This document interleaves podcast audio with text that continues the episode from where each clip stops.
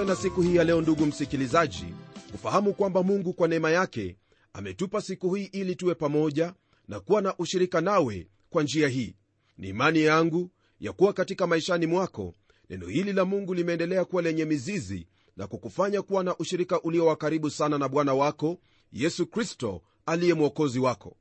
Naam leo hii bado tuendelea na somo letu kutoka kwenye kitabu hiki cha nabii mika ambapo twaanzia kwenye sura ya pili aya ya 12 hadi sura ya tatu aya ya 4 napenda kukukumbusha kwamba kwenye sura hii ya pili tumezingatia huo ujumbe wa pili kwa wale watu wa israeli hasa nabii akitaja dhambi ambazo watu wale walikuwa wakitenda. Pamoja na hiyo tuliona hayo ambayo yalikuwa ni maombolezo yake mika kwa sababu ya hukumu ya mungu juu ya watu wale. Kwenye aya hii ya 12 tutaingia kwenye kipengele cha pili kwenye sura hii ya pili ambacho chahusu ahadi kwa hao watakaosalia au masalio ya hao watakaobakia baada ya hukumu ya mungu juu ya taifa hilo. Ujumbe uliopo hapa ambao wamalizia sura hii ya pili ni kama mwangaza umulikao katika giza tororo kwenye siku hiyo ya dhoruba kali. Ni tulizo na faraja kwa hao ambao watakuwa ni masalio katika taifa hilo.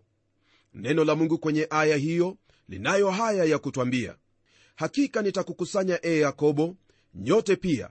Bila shaka nitawakusanya waliobaki wa israeli. Nitawaweka pamoja kama kondoo wa bozra kama kundi la kondoo kati ya malisho yao. Watafanya mvumo kwa wingi wa watu.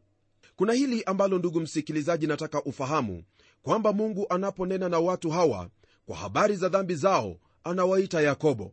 Kwa hivyo anapotumia jina hilo kwenye aya hii ni dhihirisho kwamba atamwonea huruma na kumpa rehema sio kwa sababu anastahili au utu wake ni wema bali ni kwa kuwa yeye ni mwingi wa neema. Anawaahidi kwamba atawakusanya wote.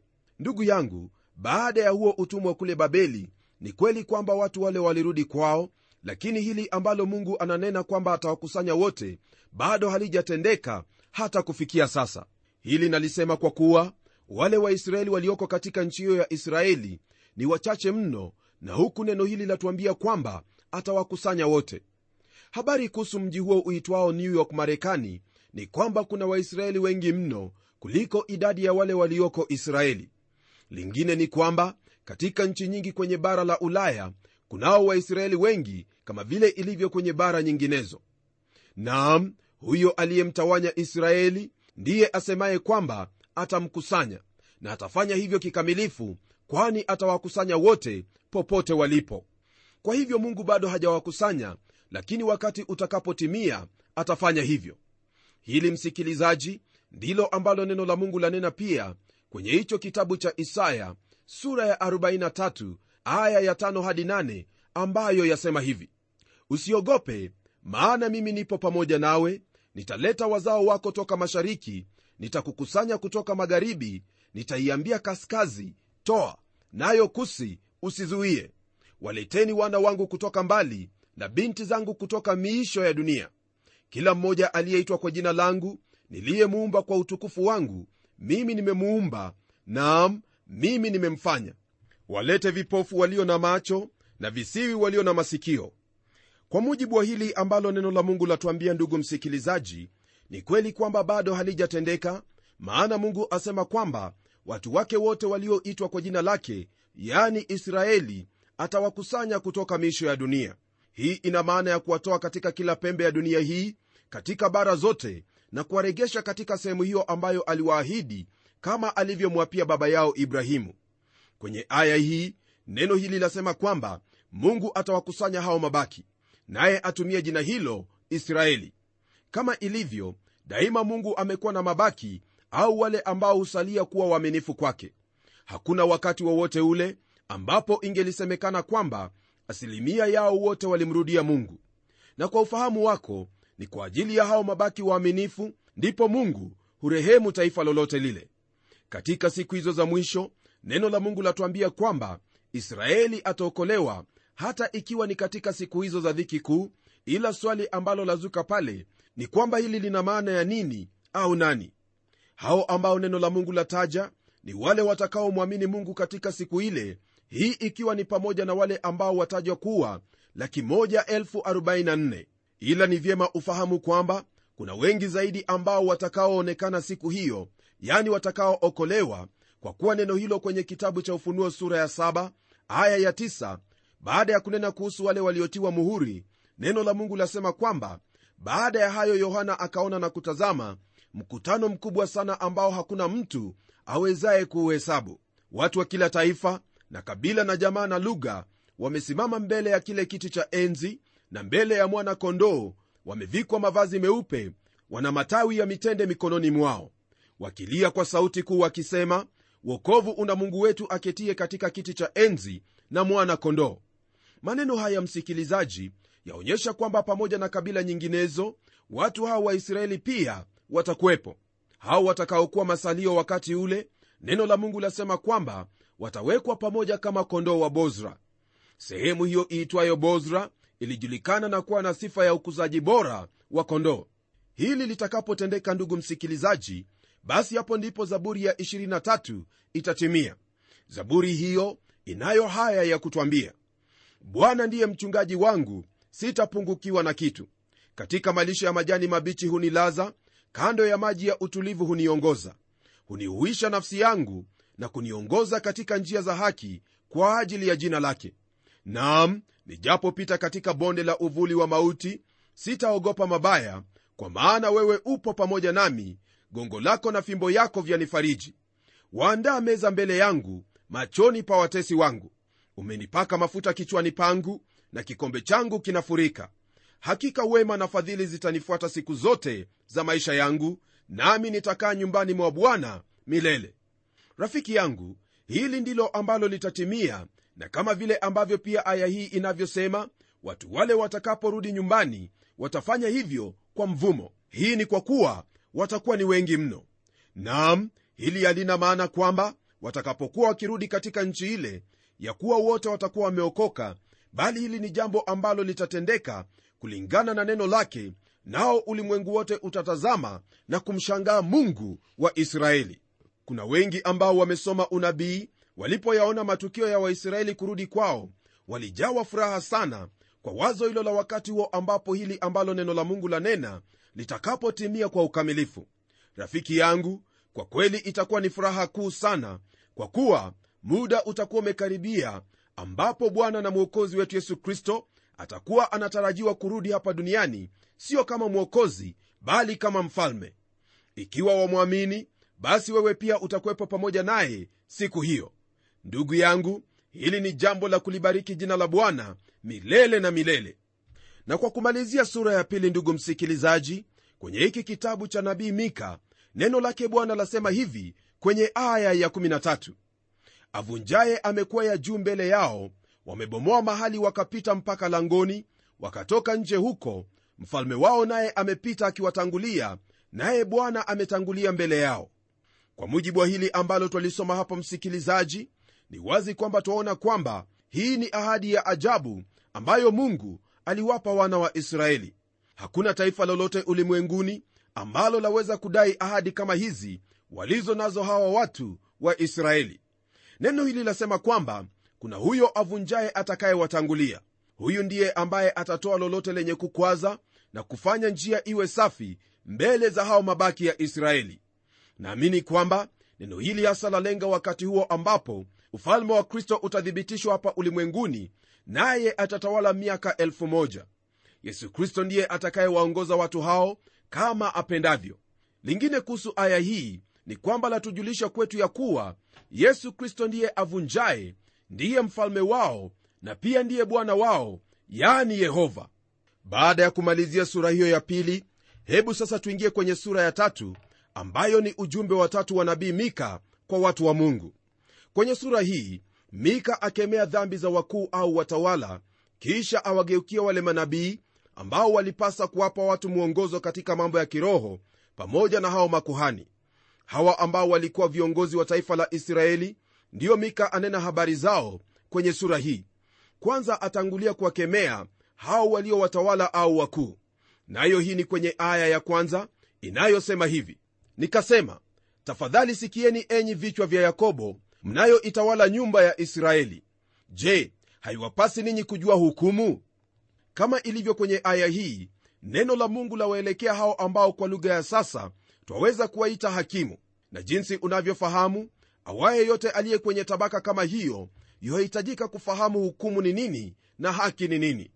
Wazo lililopo kwenye aya hii ni sawa na hilo ambalo twalipata kwenye sura ya pili aya ya kwanza katika kile kitabu cha warumi ambapo neno la mungu kwenye sehemu hiyo lasema hivi. Kwa hiyo wewe mtu uwaye yote uhukumuye huna udhuru kwa maana katika hayo umhukumuye mwingine wajihukumu mwenyewe kuwa na hatia. Kwa maana wewe uhukumuye unayafanya yale yale. Lile ambalo wahitaji kufahamu kwa habari ya aya hii ni kwamba hayo yanayotajwa kuwa ni yale yale haina maana ya yale ambayo yanafanana.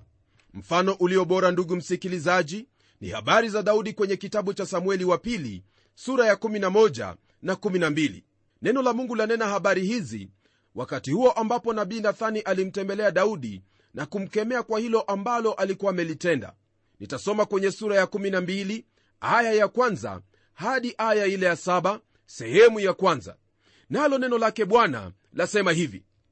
Ndipo bwana akamtuma nathani aende kwa daudi naye akamwendea akamwambia palikuwa na watu wawili katika mji mmoja. Mmoja wao alikuwa tajiri wa pili maskini. Yule tajiri alikuwa na kondoo na ng'ombe wengi sana bali yule maskini hakuwa na kitu ila mwanakondoo mmoja mdogo ambaye amemnunua na kumlea naye akakuwa pamoja naye na pamoja na wanawe hula sehemu ya posho lake na kukinywea kikombe chake na kulala kifuani mwake akawa kwake kama binti.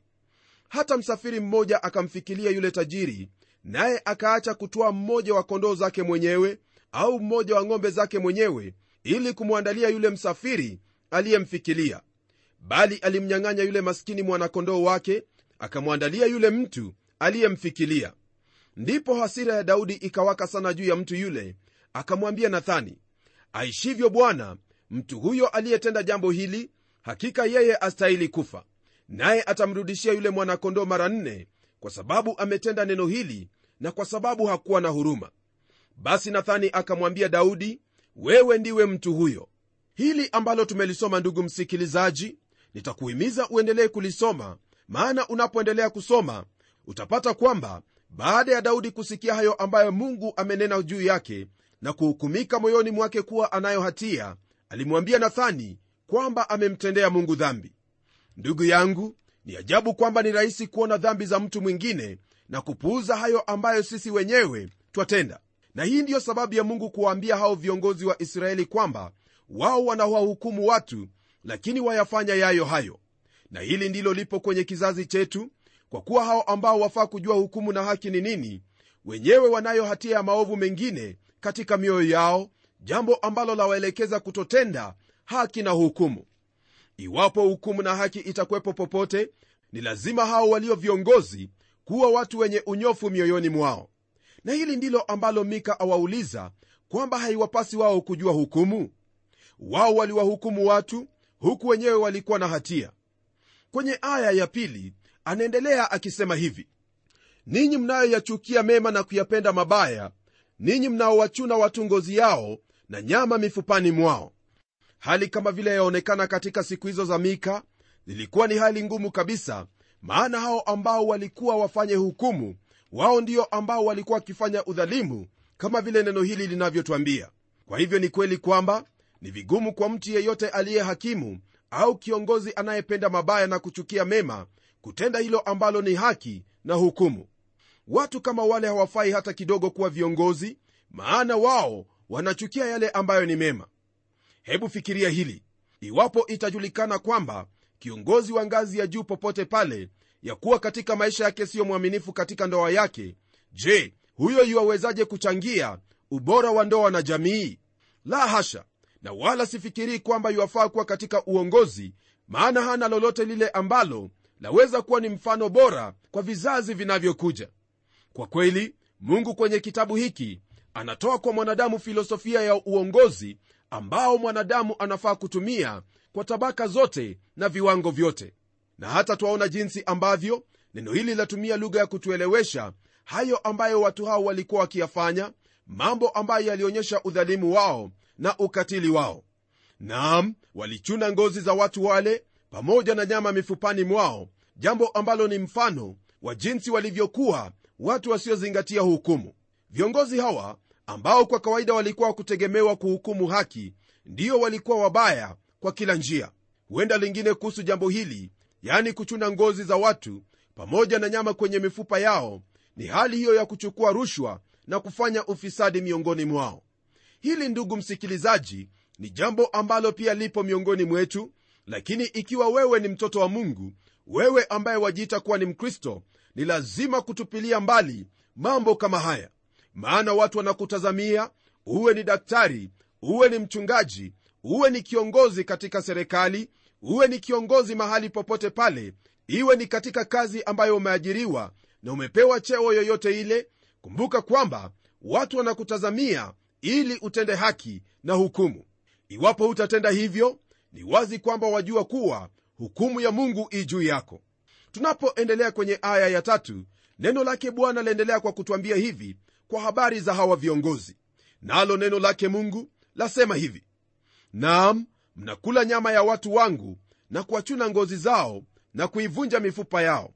Naam kuwakata vipande vipande kama kwa kutiwa chunguni na kama nyama sufuriani. Kulingana na maandiko haya ni wazi kwamba ndugu yangu viongozi hawa hawakuwa na huruma hata kidogo wala utu haukuwa ndani yao. Walikuwa kama hao wanaokula nyama za watu kwa sababu ya jinsi walivyokuwa wakiwatendea watu wa mungu. Wakati huo kwao ulikuwa ni wakati wa kujinufaisha na kujitajirisha kwa vyovyote vile bila ya kujali watu wengine. Je msikilizaji hili ni jambo jipya kwetu? La ni hilo ambalo latendeka kila unakogeukia iwapo wewe ni mmoja wa wale ambao wanafanya mambo kama yale tazama neno la mungu lataja habari zako na ni la kutisha lile ambalo hasa mungu ataamua kutenda nawe. Na kwa sababu ya hayo ambayo watu hao walikuwa wakiyatenda hebu sasa sikia lile ambalo neno la mungu lasema kwenye aya ya nne. Ndipo atakapomwomba bwana asiwaitikie. Nam atawaficha uso wake wakati huo kwa kadiri walivyotenda mabaya kwa matendo yao kwa mtumishi wa mungu kupewa maneno kama haya huenda swali ambalo waweza kujiuliza ni hili. Je nabii anena kuhusu nani hawa? Huyu nabii anena kuhusu hao viongozi wa israeli. Kwa wakati huo ambapo walikuwa viongozi hawakuwa na huruma wala upendo kwa watu wa mungu. Na sasa wamejipata katika hali ambayo ni ngumu kwa kuwa uwezo uliowazidi uu dhidi yao. Na kama ilivyo kawaida ya mwanadamu mara shida inapompata yeye humgeukia mungu na kumlilia. Ni jambo la kushangaza kwamba watu wengi humgeukia mungu wakati kama huo na kusema mungu atusaidie. Lakini huyo mungu ndiye ambaye wamemkana na pia wamemfukuza toka maishani mwao. Rafiki yangu sijui kama utasikia au la kwa kuwa katika siku za mika watu wale walipuuza maadili na neno lake mungu wakaishi kama wanavyotaka bila kicho chake naye mungu asema kwamba hata wasikia ijapo watamlilia. Atawaficha uso wake ambayo ina maana ya yeye kutowasiliana nao kwa njia yoyote ile. Nalo hili ndugu msikilizaji ndilo ambalo lipo sasa. Mungu amenyamaza. Na jinsi tunavyotazama kwa macho yetu ni kana kwamba hakuna lolote ambalo mungu anatenda ili kuleta suluhisho kwa ulimwengu huu. Hata hivyo twafahamu kwamba neema yake yatosha naye ni mwingi wa rehema kwa kila mmoja atakayeinama na kumwabudu yeye kwa kumwamini mwana wake yesu kristo kama mwokozi wa maisha yake. Yote haya ambayo neno la mungu limetufunza elewa kwamba sio kwa viongozi peke yao bali ni kwa kila mmoja wetu katika uhusiano wetu wa moja kwa moja na mungu na wanadamu wenzetu. Ikiwa uhusiano huo wa kwanza haupo haitakuwa jambo gumu wewe kutenda kama walivyotenda hawa viongozi wa israeli. Watu hao walitenda mambo mabaya dhidi ya watu wa mungu. Naamini kwamba hapo ulipo utakuwa tofauti katika uhusiano wako na kila utakayekutana naye kwa kuwa umelisikia neno hili la mungu kwako. Ugumu ambao waweza kuupata kumbuka kumjulisha mungu kwa njia ya mwana wake yesu kristo naye atakuwezesha ili upate kuyashinda yote. Na kwa kuwa hivyo ndivyo ilivyo hebu tuombe pamoja kusudi mungu aweze kutusaidia. Na tuombe baba mungu katika jina la bwana wetu yesu kristo tazama sisi tu dhaifu katika kuyatenda mapenzi yako kama itupasavyo. Lakini nakushukuru kwamba umetufahamisha haya nasi kwa ujasiri twajua kuwa kwa uwezo wa roho wako mtakatifu utatusaidia ili tuishi katika kicho chako na kutenda hayo yanayokutukuza kwa ndugu zetu walio nasi. Namwombea ndugu yangu msikilizaji ya kuwa ugumu wowote atakaokumbana nao kwanza atatangulia kusuluhisha kwa kuteneza uhusiano wake nawe kwa njia ya imani katika yesu kristo mwana wako. Naamini kwamba kwa kufanya hivyo mungu utamwezesha kusuluhisha mambo mengine yote maishani mwake kwa uongozi na ushauri wako. Haya naomba nikijua kwamba ndiyo utakayomtendea kwa kuwa nimeomba katika jina la yesu kristo aliye bwana na mwokozi wetu. Amen. Je ndugu msikilizaji wajua kwamba u kiongozi katika maisha yako? Kuna mengi ambayo waweza kuyatenda yatakayolibariki jina la bwana au uwe kama hao viongozi wa israeli. Tumaini langu ni kwamba utachagua kwa neema yake mungu kutenda hilo ambalo ni la kumbariki mungu na watu pamoja.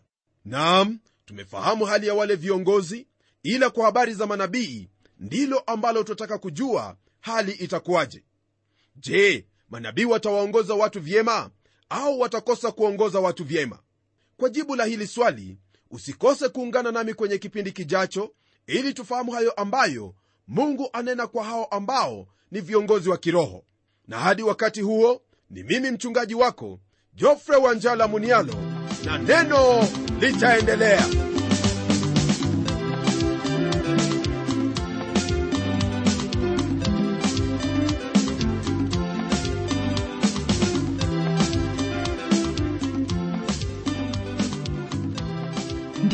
msikilizaji wangu neno ni lazima liendelee. Kwa hivyo hebu tuandikie barua utueleze jinsi hili neno la bwana linakubariki. Anwani yetu ndiyo hii ifuatayo.